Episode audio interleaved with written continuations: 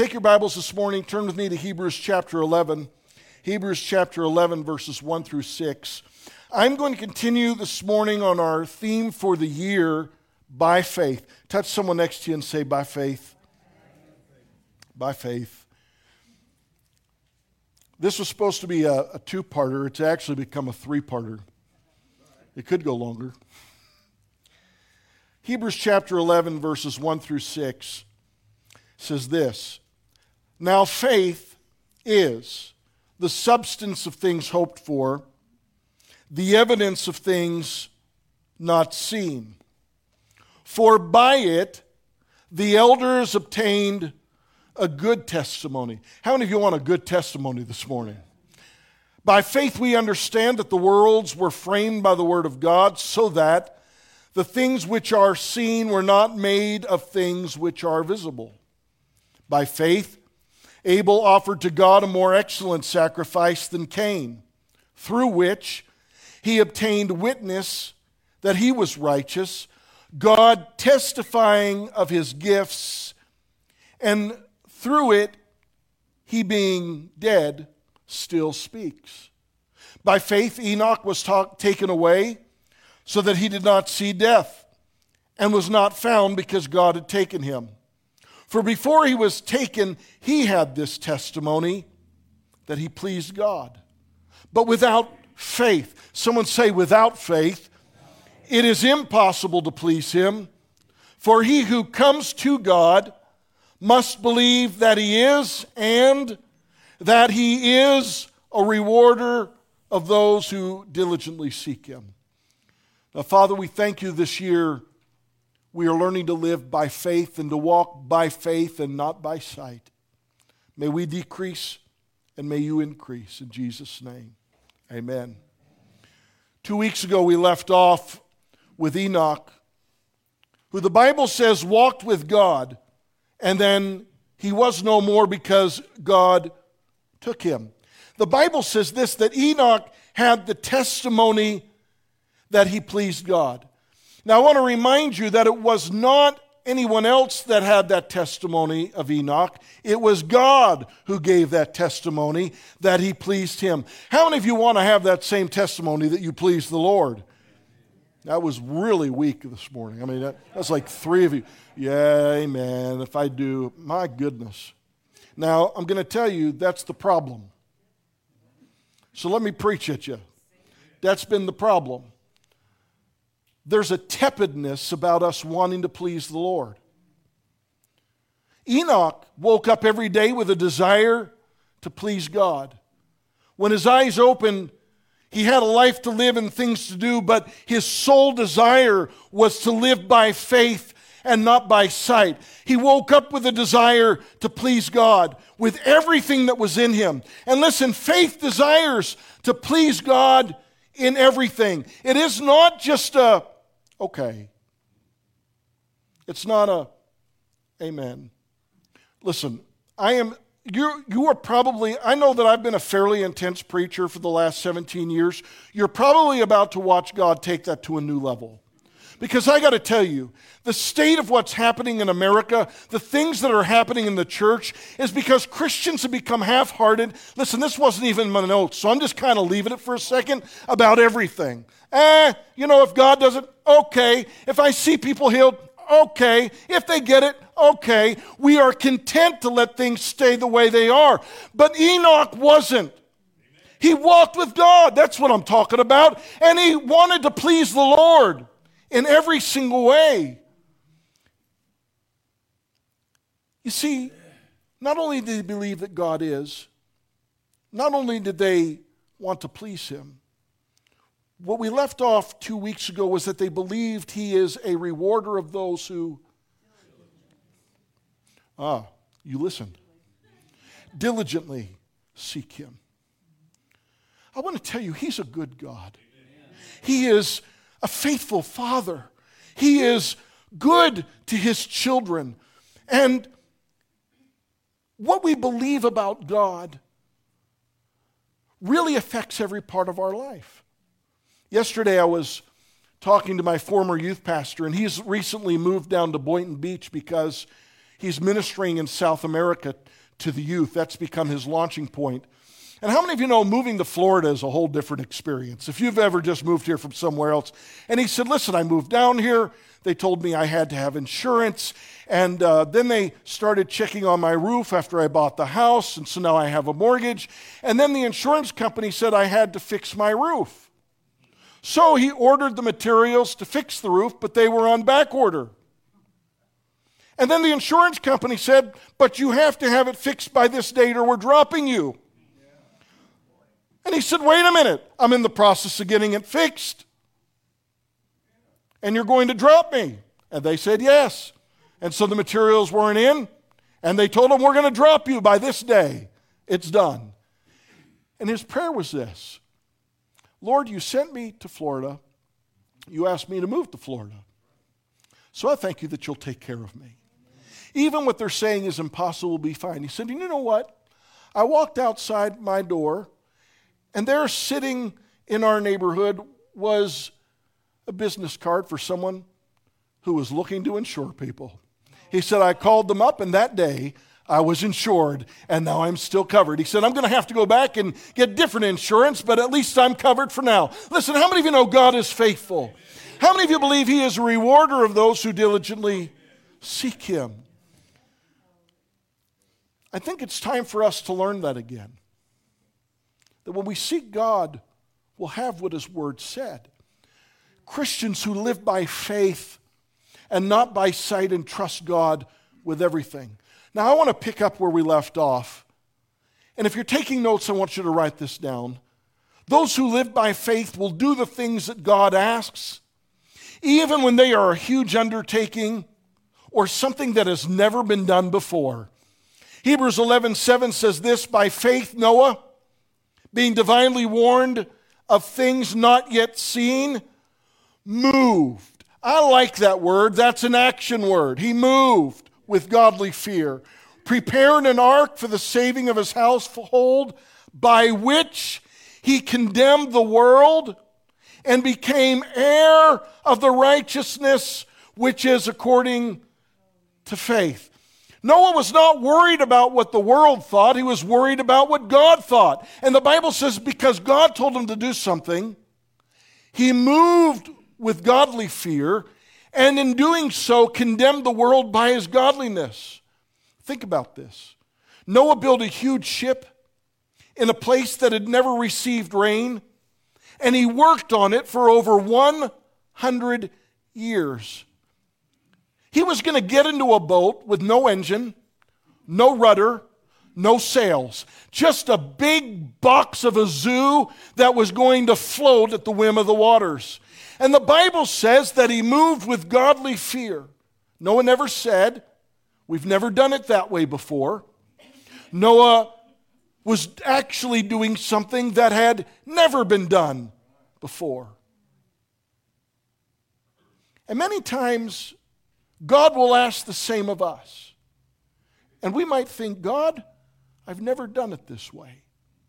Or I've never done it, period. I believe that God is going to ask things of those children in these last days that will blow our minds. And we're going to see him move. The Bible says that Noah had the same testimony that his grandfather Enoch had. In Genesis 6, verses 8 through 9, it says, but Noah found favor and grace in the eyes of the Lord. These are the records of the generations, the family history of Noah. Noah was a righteous man, one who was just and had right standing with God, blameless in his evil generation. Now, listen, how many of you know he had an evil generation and we live in an evil generation? And then it says this Noah walked or lived in habitual fellowship with God. In the midst of his evil generation, he walked by faith. And by faith, the Bible says he was blameless. Over and over again in Genesis, we read and God said to Noah, and then we read, and Noah obeyed the word of the Lord. If you're taking notes, I want you to write this down. A life lived by faith talks with God, listens to God, and then obeys God. That is a life that's lived by faith. A life that talks to the Lord, listens to what He's saying, and then obey what He says to do. Can you imagine for a hundred years, people wrote Noah off as the crazy guy with a huge project? He didn't let the voices of what others were saying sway him. And that was a life lived by faith. As a matter of fact, 100 years tested the Word of God to him. How many of you have found that life will test your faith year in and year out? Life will also test God's Word to you. I've watched as God's promises to John have been tested for about eight years now. He hasn't gotten out of the wheelchair and walked yet. Listen, I'm still believing it's going to happen here. I still believe one day when he comes here to preach that he's going to get out of that thing, shake that thing off, take his trach out while we're all watching, and we're going to get to see God do a powerful work. Those who live by faith know that God will keep His word and they will keep doing what God says to do. You see, life will test our willingness to talk to God, to listen to God, and to obey God, but when it is our desire to please Him, we're going to pass the test. Turn to someone next to you and tell them it's time to pass the test. Listen, there's been a lot of believers that I've been watching in these last couple years go, I don't understand this. I don't get why this is happening to me. It just seems like it's going and it keeps on lasting. God is testing the word that He has given you, whether you believe it or whether you don't. How many of you believe the word of God? Amen. Because Noah walked by faith with God, his family was saved and they were spared the judgment of God. I want to remind you this morning, and someone needs to hear this your life of faith is the ark that your family needs. Time and again, I've watched this. As moms and dads or grandma and grandpa, you've served the Lord and you kept on serving God. You kept being faithful to God. And because of your faithfulness to God, your family is serving Jesus today. I want to tell you our life of faith determines if our children live or die. All of these things that we can provide our kids pale in comparison to our life of faith. The Bible says that Noah walked with God and because he did, his children followed him into a place of safety and they were saved. In Acts 16:31 it says this, they replied, "Believe in the Lord Jesus and you will be saved along with everyone in your household." How many of you love that promise? Listen, I want to tell you in walking by faith, I've determined this as a dad, the devil can't have my children. Right now, all my children are serving Jesus. And I've made this commitment my grandchildren are not going to be had by the enemy, they're going to serve the Lord as well. Listen, if that is your promise that God has given you, say a good amen. A lot of people have to understand your kids and grandkids, if you are faithful to the Lord, they don't stand a chance. God has given you promises, and no matter how far they stray, if you will be faithful, you will bring them right into the kingdom of God. If you're thankful for that, give them a shout of praise this morning. Family's God's idea. And those who walk by faith understand that God cares about those that we care about. Think about how many people that your life is making a difference in because you walk by faith.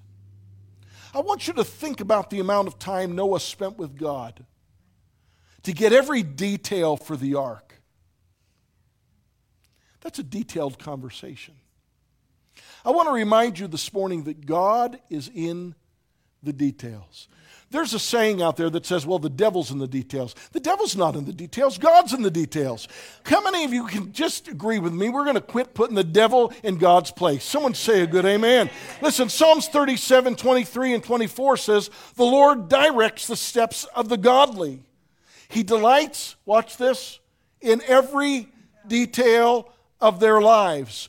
Though they stumble, they will never fall, for the Lord holds them by the hand. Those who live by faith realize that God is in every detail of their life, and they welcome it. Listen, I want God in every detail of my life. And really, He'll be as detailed as you let Him be. How many of you have been married for more than five minutes? How many of you have been married at all? Listen, how many of you have found that your spouse is involved in just about every detail of your life? And really, they're as, they're as involved as you let them be. Sometimes you go, listen, I don't want you in that. But it's welcome. Listen, I got to tell you, when I get up in the morning, especially Sunday mornings, I've got to make sure that what I put on matches. Sometimes it doesn't. Sometimes my wife looks at me and goes, Yeah, try again. Listen, I'm a preacher, not a fashion icon. Somehow Greg does it. Greg, I mean, just always looks good. I look at Greg and I'm like, I wish I had his taste. You know what I'm saying? It's just like, that's good. Me, I'm just glad something fits, you know, and it's like, okay, let's go. But how detailed do you want God to be in your life? You see, those who live by faith trust God to lead and direct their lives. Hebrews 11, 8, and 9 says, By faith, Abraham obeyed when he was called to go out to the place which he would receive as an inheritance, and he went out. Now, I like this, not knowing where he was going.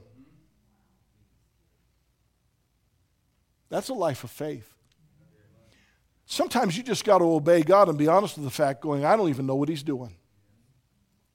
By faith, he dwelt in the land of promises in a foreign country, dwelling in tents with Isaac and Jacob, the heirs with him of the same promise. For he waited for the city which has foundations, whose builder and maker is God. Listen, those who walk by faith don't always know where they're going or how to get there, but they trust God to lead them. And then when they get where they're supposed to be, the Bible says they dwell in the land of promise, even though it is foreign or a strange place to them. That word strange simply means this unfamiliar. I want to remind us this morning that walking and living in the promises of God means that they're going to feel a little strange because you haven't grown familiar with them yet. Everybody expects the promises of God to just be something really wonderful, and they are but they often feel a little odd. Because when you get there, it's not something you've been used to. And I love the honesty of this. Abraham's faith to dwell where God told him to dwell in an unfamiliar place affected the trajectory of his family for generations. Even up until today, um, Abraham could never imagine or foresee the current state of Israel. Can you imagine this man who was wandering in tents in the very land that Israel occupies now would be amazed at the size of the cities that Jerusalem has become and Tel Aviv and all around? James 2:23 says, and the scripture was fulfilled which says, Abraham, now watch this, believed God. And it was accounted to him for righteousness, and he was called the friend of God. Abraham is a friend of God because he believed him. When I first wrote that down in my notes, I wrote the words trusted. And the Lord went back and he said, erase that. Because that's not what it says. He said, He believed me. He didn't just trust me, Every word that I said, he took as true to such an extent that he lived with it and based his whole entire life on it. I want you to look at me, Christian. Those who live by faith believe this word. So much so that they have built their entire life on what God has said. The way they wake up, the way they live, from the time they wake up to the time that they go to sleep. That is a life lived by faith. Not just certain aspects of the Word, but every aspect of the Word, because they understand that if they live this Word, they will live pleasing to the Lord. I want to ask you this morning do you believe this Word? Every bit of it. Do you believe God and His promises? Because if you do, we'll live by it. Every bit of it. I love this. Abraham lived in tents. What that means is he was able to live temporary so that his descendants could have permanent. That's faith. And someone needs to hear this. Temporary always precedes the permanent. We want permanency. But there are sometimes we've got to go through some temporary things and dwell in the unfamiliar until things become established. I've learned that as a father, I might have to go through some temporary things so that my children will have better than I do. How many of you have been willing to sacrifice for your children? Listen, do you understand that our father sacrificed his firstborn? Jesus went through the temporary so that we could have the permanency. Turn to someone and say, I'm looking for permanency. Go ahead, looking for permanency. See, the American dream is built on the temporary. We live in the temporary. We make temporary decisions, not permanent decisions, because we want the immediate gratification. But those who live by faith look at other people, and we look different from other people because we're not just aiming our life at the temporary, we're aiming at the eternal. Can I tell you, if you live to be 100 or 120 or 130, that is temporary compared to eternity. Someone say a good amen. Understand, those who are living in the now realize that this is nothing compared for the ever that forever that waits us. Proverbs 3, 5, and 6 says, Trust in the Lord with all your heart and lean not on your own understanding. In all your ways, acknowledge him, and he shall direct your paths. You see, Abraham lived a life of faith, believing and trusting God, period. Abraham longed for a heavenly country, a place of promise. In the Hebrew, that phrase means this a place with the Father. Abraham wasn't longing for a place in this world, he was longing for a place with the Father. Can I remind you this morning that God is with us? So that means that no matter where we go or where we are, we are always home because the Father is there. The Bible says that, that all these people that we've been studying are people of faith. And I want to remind you, they understood they wanted a place with the Father. Too many of us today are working hard to make a mark or leave a mark in this world instead of longing for a place with the Father. But when we begin to read through these people, each one was not attracted to this world or to the spirit of the age. They weren't willing to wait for heaven. They had a fellowship with the Father while they were still on earth. Touch someone next to you and say, I want that with the Father, a place. Now, I want to shift for a minute. I want to shift out of Hebrews and I want to shift into Romans. Romans chapter 10, 17 says this So then faith comes by hearing, and hearing by the what? So then faith comes by hearing, and hearing by the word of God. And by faith, that's our theme for the year. And the Bible says this that the just walk by faith and not by sight. We understand that a life of faith, listen, isn't all about the miracles. It's not all about the big, enormous things. The Bible tells us that if we have the faith as a mustard seed, then we can move mountains. One of the things that we've learned as we've studied about the people in Hebrews was that the main reason they had exceptional faith was because they spent time with God. And faith comes by hearing, and hearing by the Word of God. First of all, faith starts with hearing the good news of the gospel. And I want to remind you that when Romans was written, there was no New Testament. The gospel was introduced to people who listened and received the word of God. And then it was up to them to develop a relationship with God Himself and to know His voice. I love the saying that we are what we eat. And we are. The same holds true spiritually.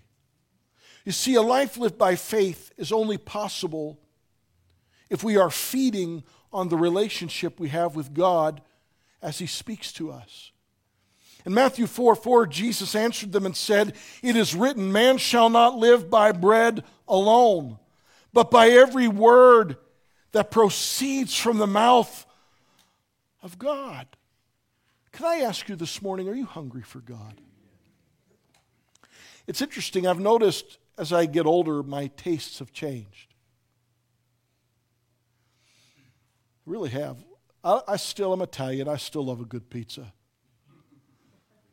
But when I was young, I didn't mind a Domino's pizza.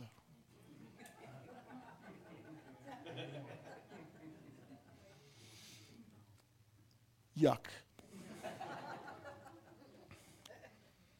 When I was younger, I didn't like the taste of a lot of vegetables. As a matter of fact, when I was growing up, mom used to be like, put ketchup on your peas. Listen, you can, I've watched you people put ketchup on eggs and on mac and cheese. It's still all bad. Amen. Now you can put hot sauce on peas.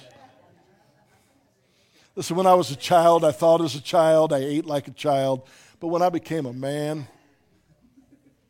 listen, my wife just started us juicing this last couple weeks. We all kinds of fun stuff, and I actually like it.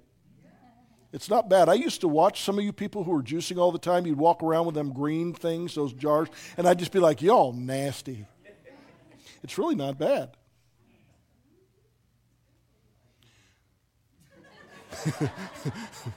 well, you can. I'm telling you, it's really not bad. It's all right. I'm telling you, I felt the same way, so don't feel bad. It's all right. But I want to ask you do you have a, a hunger for God? Our spiritual life is dependent on the words we hear from God Himself. In Mark 3 13 through 15, it's interesting to see that the first thing Jesus did when He called His disciples was to call them to Himself and to spend time with them on the mountain. In Mark 3 13 through 15, it says, And he went up on the mountain and called to him those he himself wanted, and they came to him. Then he appointed 12 that they might be with him, and that he might send them out to preach and to have power to heal sickness and to cast out demons.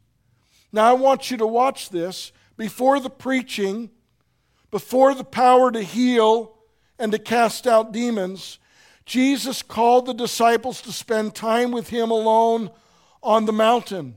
Before they would see the miracles, they spent intimate time in the presence of the Lord and they had a personal relationship and fellowship with Jesus. I want to remind you, church, that a life lived by faith is one that spends time in fellowship with Jesus. And when the disciples struggled with faith and unbelief, Jesus' answer to them wasn't to do more. His answer wasn't to try harder.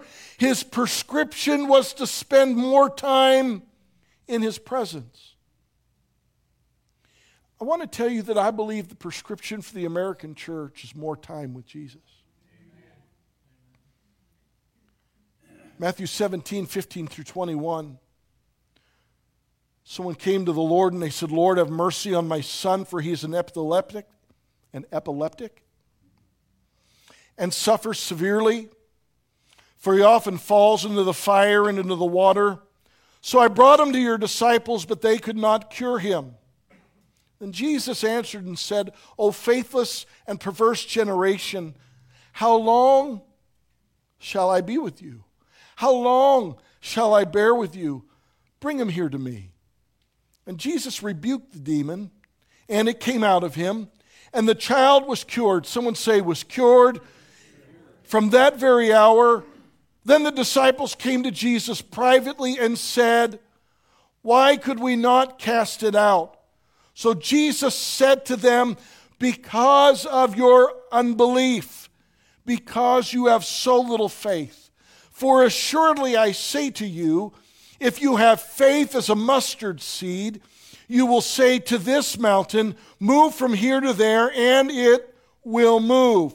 Now, watch this, and nothing, say that with me, nothing will be impossible for you. However, this kind does not go out except by prayer and fasting. Now, I'm about to teach you something. Are you paying attention? The opposite of fear, of, I'm sorry, of faith is not fear. The opposite of fear is peace. The opposite of faith is unbelief. Remember, faith isn't what you believe about a situation, faith is what you believe about God. Faith is not what you believe about a situation, it's what you and I believe about God. And a life lived by faith is rooted in our belief and our trust and our relationship with God.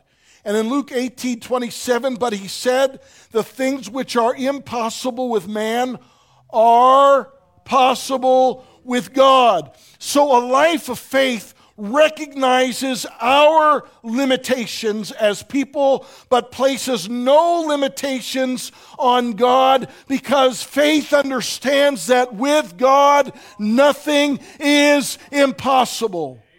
Now, th- go ahead and give the Lord praise for that. That's all right. You see, the reason the disciples couldn't cast out that demon is because that demon had a strong will and on their own, the disciples couldn't dislodge him, and they believed that. Jesus said the reason that the disciples could not cast out the demon was because it messed with what they believed about themselves and it messed with what they believed about God. Jesus rebuked their unbelief and then reminded them that if they only had a little faith, that nothing would be impossible for them. Just faith the size of a mustard seed. In a few weeks, I'm going to preach on great faith. It's going to take me two weeks to unfold it for you. Because there is little faith and there is great faith.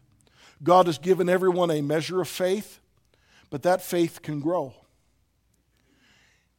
Now, Jesus did give the caveat that this kind of demon only could be removed by prayer and fasting. What's prayer? Intimate time spent with God. And fasting is the deliberate denial of self. Here's what fasting does fasting helps us to realize that it's not all about us, it's all about God. Turn to someone right now and say, It ain't all about you. Go ahead, tell someone, It ain't all about you. Tell someone else behind you, next to you, It ain't all about you. Go ahead. Listen, it ain't all, listen, sometimes my wife has to remind me, Marvin, it ain't all about you. It's not.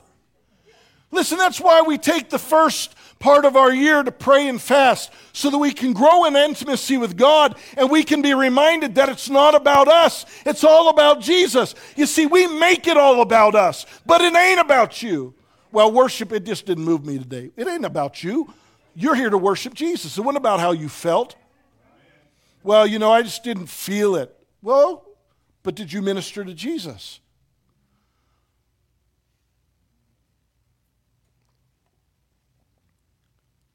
You see, the antidote for unbelief wasn't trying harder. It wasn't saying you need to believe more, try to believe more. He didn't say that. He said it's prayer and fasting. Time spent with Jesus and denying yourself. How do we grow by faith? By spending more time with God and denying our flesh and stop making everything all about us. You see, the greater the strongholds that we deal with, the more time we need to spend with God and deny our flesh. And nothing weakens faith like our flesh getting in the way. Our doubt, our sin, and our unbelief. I want to remind you this morning that the key to miracles is time with God. There are no shortcuts to a life lived by faith. And the life lived by faith is done by those who spend time with the Lord. I don't want a show of hands. And I know this is a praying church. But if I were to ask you how many of you have spent time each day in this month of prayer and fasting, I wonder if we'd see a 100% or many who would say, you know, I know that's the good thing to do, but I haven't been doing any of it. Listen, I don't get to pastor other churches, I get to pastor this one. And I know what God has called me to say and to speak, and that's this God's calling us to be like the people in Hebrews chapter 11, those who live their life by faith. And this year, I want to tell you, and listen, that doesn't mean that you spend you know, 100% of your life in church. How many of you understand there's a whole lot more living to do beyond the walls of this building? Someone say, good amen. We are the church. We just attend with one another in fellowship. But we are the church outside these walls, and it's a life lived by faith. Now, I want to take a moment to transition back to Hebrews chapter 11. If you're still with me for about 10 more minutes, say a good amen. amen. I'm glad because I was going to preach anyway.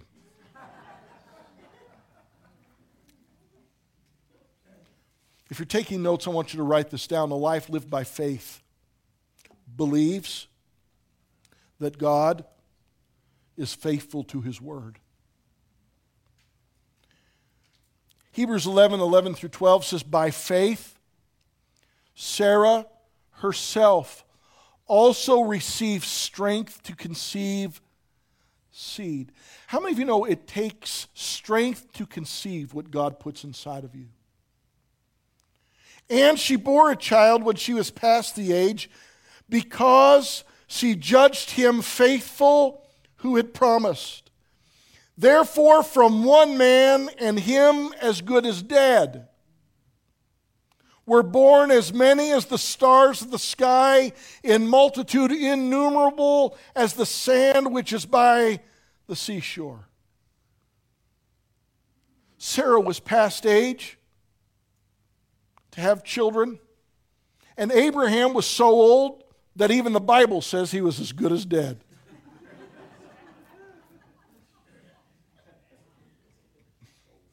That's old.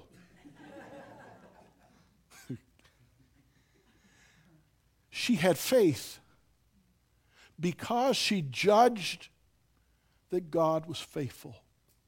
She had the conviction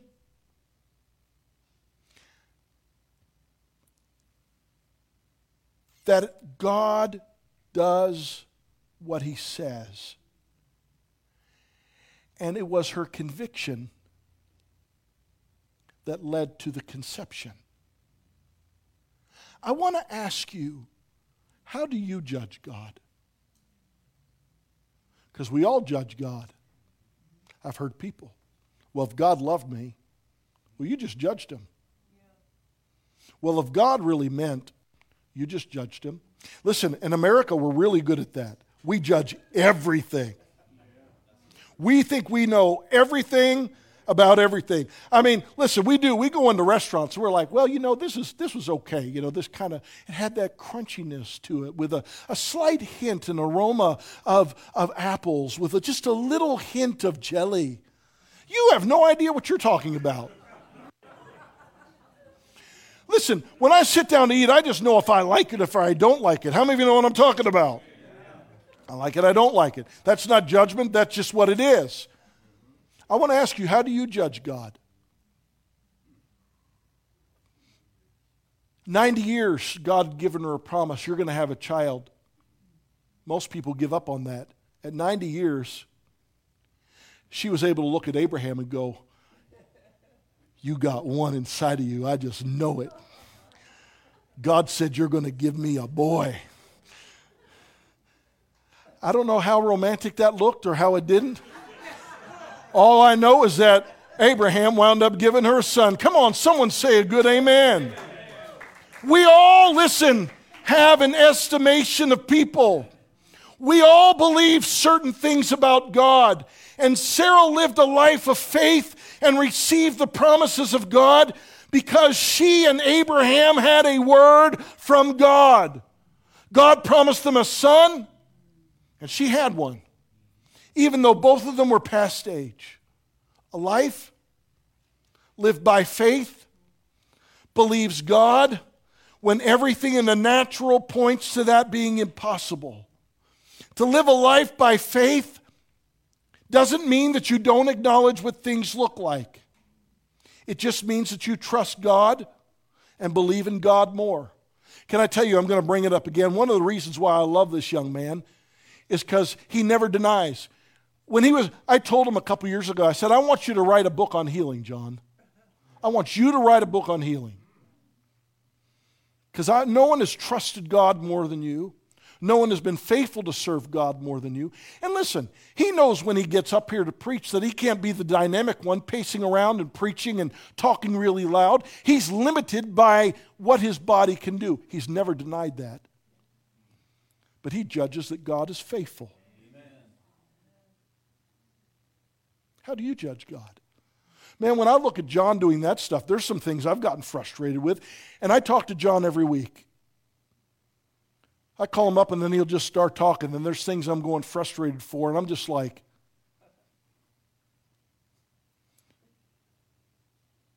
how in the world can I be this when he's living like that? Sarah judged God as faithful. When I started preparing this message, I kept thinking about the verses about Sarah, and at the same time, I was thinking about Hannah, the mother of Samuel. She couldn't conceive as well. And someone needs to hear this this morning. There's a difference in being able to believe and in being able to conceive. These two women were having trouble conceiving, but they never stopped believing. The two aren't the same. All too often, we accuse people who are living by faith of having unbelief because they are not conceiving.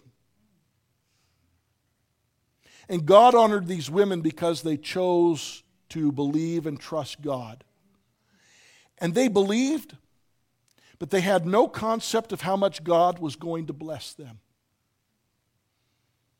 Can you imagine at 91 years of age as Sarah gives birth to that son. She's holding this baby, crying, and then napping in her arms. 1 Corinthians 2 9 says, But as it is written, eye has not seen, nor ear heard, nor have entered into the heart of man the things. Someone say, the things. That's not just one thing, there's lots of things which God has prepared for those who love him. The NIV says, What no eye has seen, what no ear has heard, and what no human mind has conceived, the things God has prepared for those who love him. When Hannah couldn't conceive, she went to pouring out her heart to God in belief, and God gave her the ability to conceive. Listen, Hannah didn't just give birth to Samuel, But if you read a little further, she had three more sons and two more daughters. Because she believed, she began conceive over and over and over and over again. And that's a word that someone needs to hear today. No matter what anyone else thinks, you just keep believing and trusting God and what His Word says, and you are going to conceive things that you never imagined over and over and over. If you believe that, say a good amen. amen. Listen, believing is our part, conceiving is God's part. Believing is not trying to conceive more, it is trusting God. And no matter how much Sarah and Abraham had tried to conceive, they could not until God got involved. And those who walk by faith realize they can't force a conception on their own. Listen, some of you are trying to force your kids to serve Jesus. You just need to believe.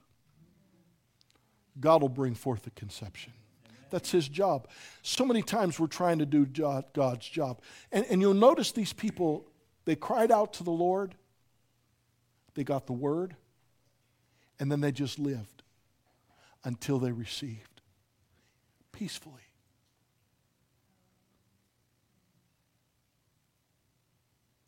I'm going to stop right there. I've got one more whole point, but I believe the Lord wants me to stop on that. Believe, and you shall.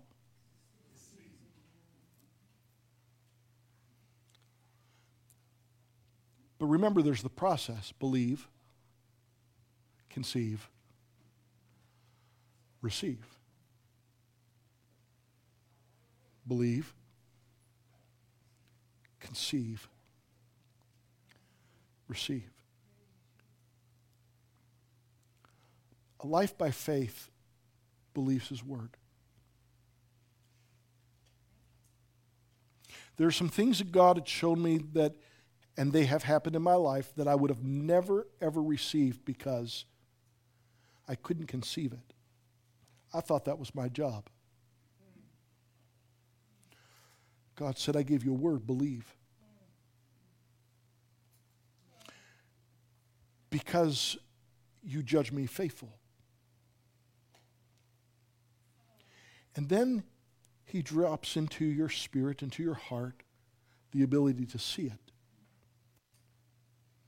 And it becomes birthed inside of you. Eventually. Listen, how many of you know a baby that stays inside is not a good thing? After a while, there's delivery. How many believe you have a God who delivers? If you think UPS delivers, you should trust God. And He's on time. Someone say a good amen. If you'd stand with me this morning. I recognize this has been a challenging message, but I believe it's been something that'll teach. When I, I've got to tell you as a pastor what I've watched in America over the last, and I've been at this 30 years, and I could say that over the last probably 20. There's been a shift in Christianity. I grew up watching people who lived by faith. Now, not all of them, but a great many. I believe God is calling us deeper to be more like Him.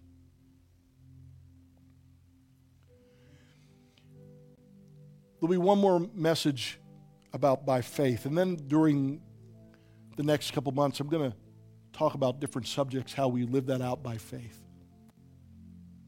Raising our families by faith. Walking in miracles by faith.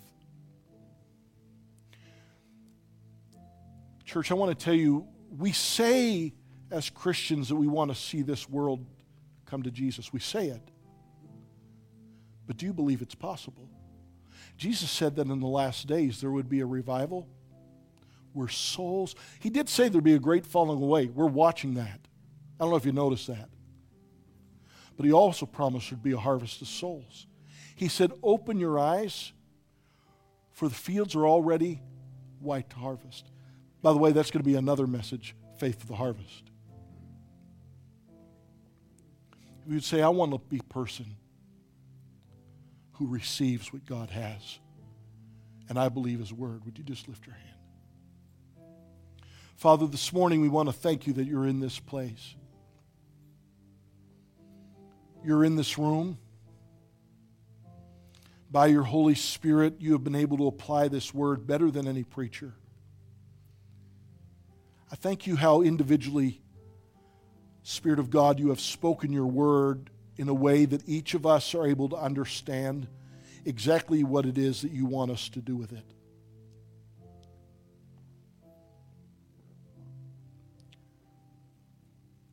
By faith, we trust you. Father, I pray right now that you would forgive us of our unbelief. Any place in our life that we have not judged you faithful.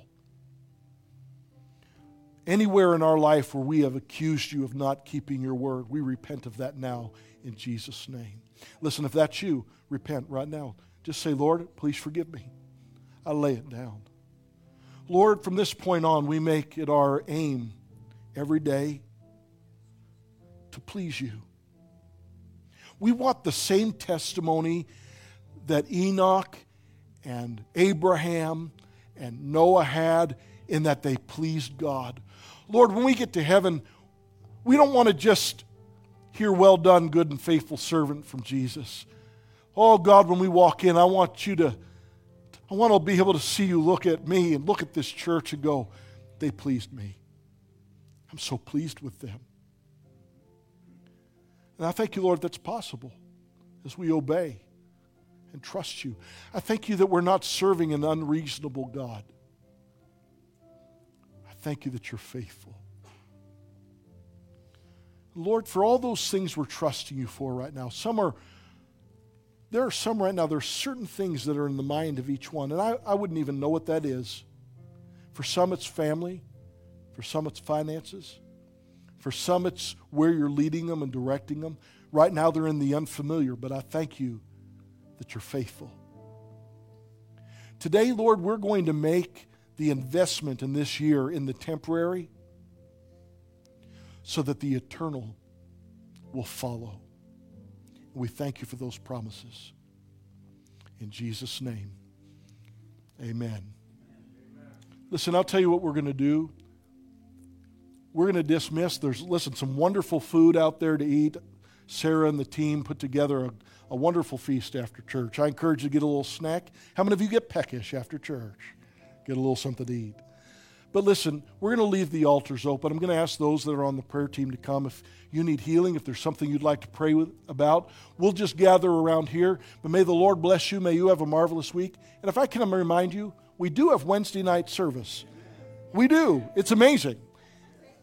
We've been here 7 o'clock each week. We'd love to see you. God bless you. Have a great week.